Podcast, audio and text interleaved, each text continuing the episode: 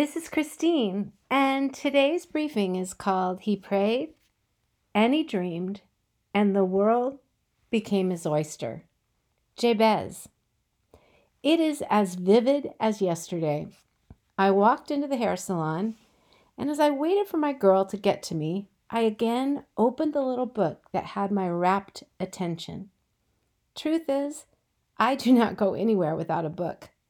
There are just too many wonderful things to think about, challenging thoughts to entertain, new things to learn. On this day, the book was The Prayer of Jabez. One man's exploration into a single obscure verse from the Old Testament changed my life. Though I did not know it right then. In fact, it is in retrospect that I see it so clearly today. The verse and Jabez called on the God of Israel, saying, Oh, that you would bless me indeed, and enlarge my territory, that your hand would be with me, and that you would keep me from evil, that I might not cause pain. So God granted him what he requested. 1 Chronicles 4, verse 10. Challenge accepted. I walked out onto Castro Valley Boulevard into the sunshine, intent to memorize the verse and pray it daily. Done. Let's step a little closer, please. Why did God grant Jabez his request? First, he prayed fervently and intently, purposefully to God. He did not throw up an obligatory monosyllabic prayer of thanks for dinner. This was not a bullet prayer as he was driving Highway 98. No, sir. He prayed with all of who he was that God would put him in the game. But wait. Also, note he prayed that God would bless him. Bless me? I thought. That's strange. Sure, I prayed that God would bless my family, naming them one by one. I prayed that God would bless and heal those in need. I prayed that my dad would come to Jesus, etc. But pray for myself that I would be blessed? No, no, sir. In the way I was raised to think, that would be self indulgent, kind of selfish. But here it was. Oh, that you would bless me indeed. So God granted him what he requested. Coupled with Jabez's request for personal blessing, was that God would enlarge his territory, his ability to impact others for God. Sign me up. I wanted to be used of God. At the time, my influence included my four children and a group of young moms I led called Moms Connection. I had started the group when Danny was just three months old. We read and studied books about how to be better Christian mothers. We collaborated, we prayed together, laughed, went to the park together, and sometimes even cried. Challenged by the Jabez prayer, I prayed that God would enlarge my territory. I never lost sight of that prayer, never stopped praying it. It would be about two years later when our family moved 400 miles south to San Clemente into a neighborhood of lots of families, lots of boys. 28 of them within about a 10 house span. One boy mom, Allie, invited me to a Bible study in a nearby church, even bringing me the homework so I was ready should I be able to go. That year, I had a toddler, a kindergartner, a junior, and senior in high school. Diapers, reading primers, roller hockey, varsity volleyball, and even football, and a husband who traveled more than 30% of the time. Life was full. It was wonderful. Sigh. But a strange thing happened when I went to the Bible study on that Tuesday morning. After the whole group teaching session, we broke into smaller discussion groups. The leader looked at me and said, I'm sorry, we don't have room for you. This group is already a little too large.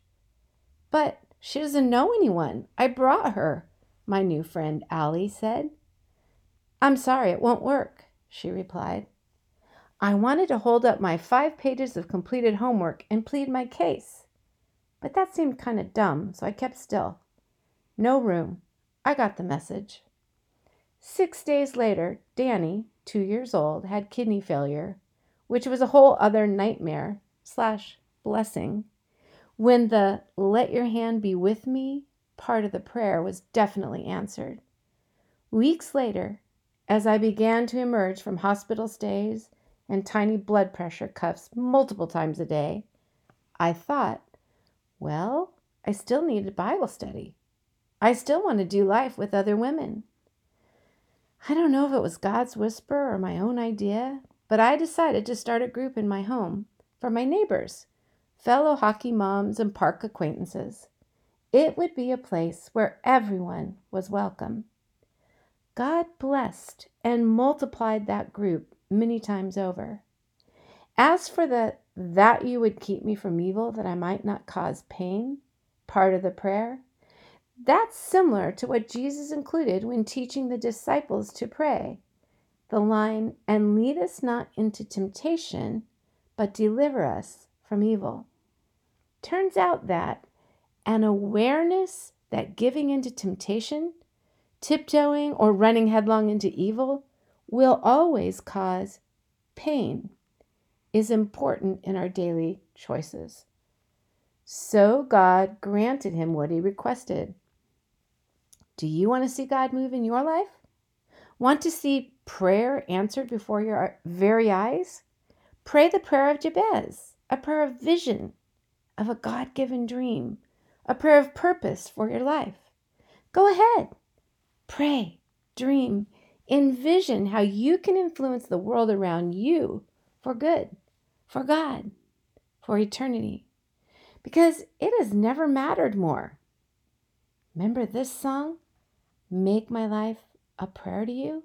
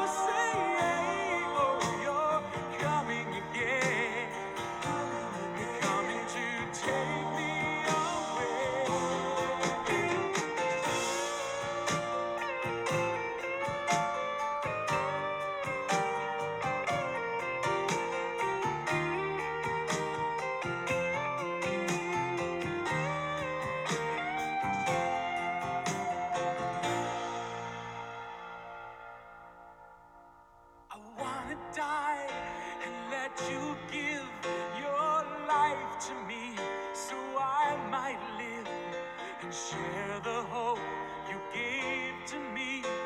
I want to share the love that set me free.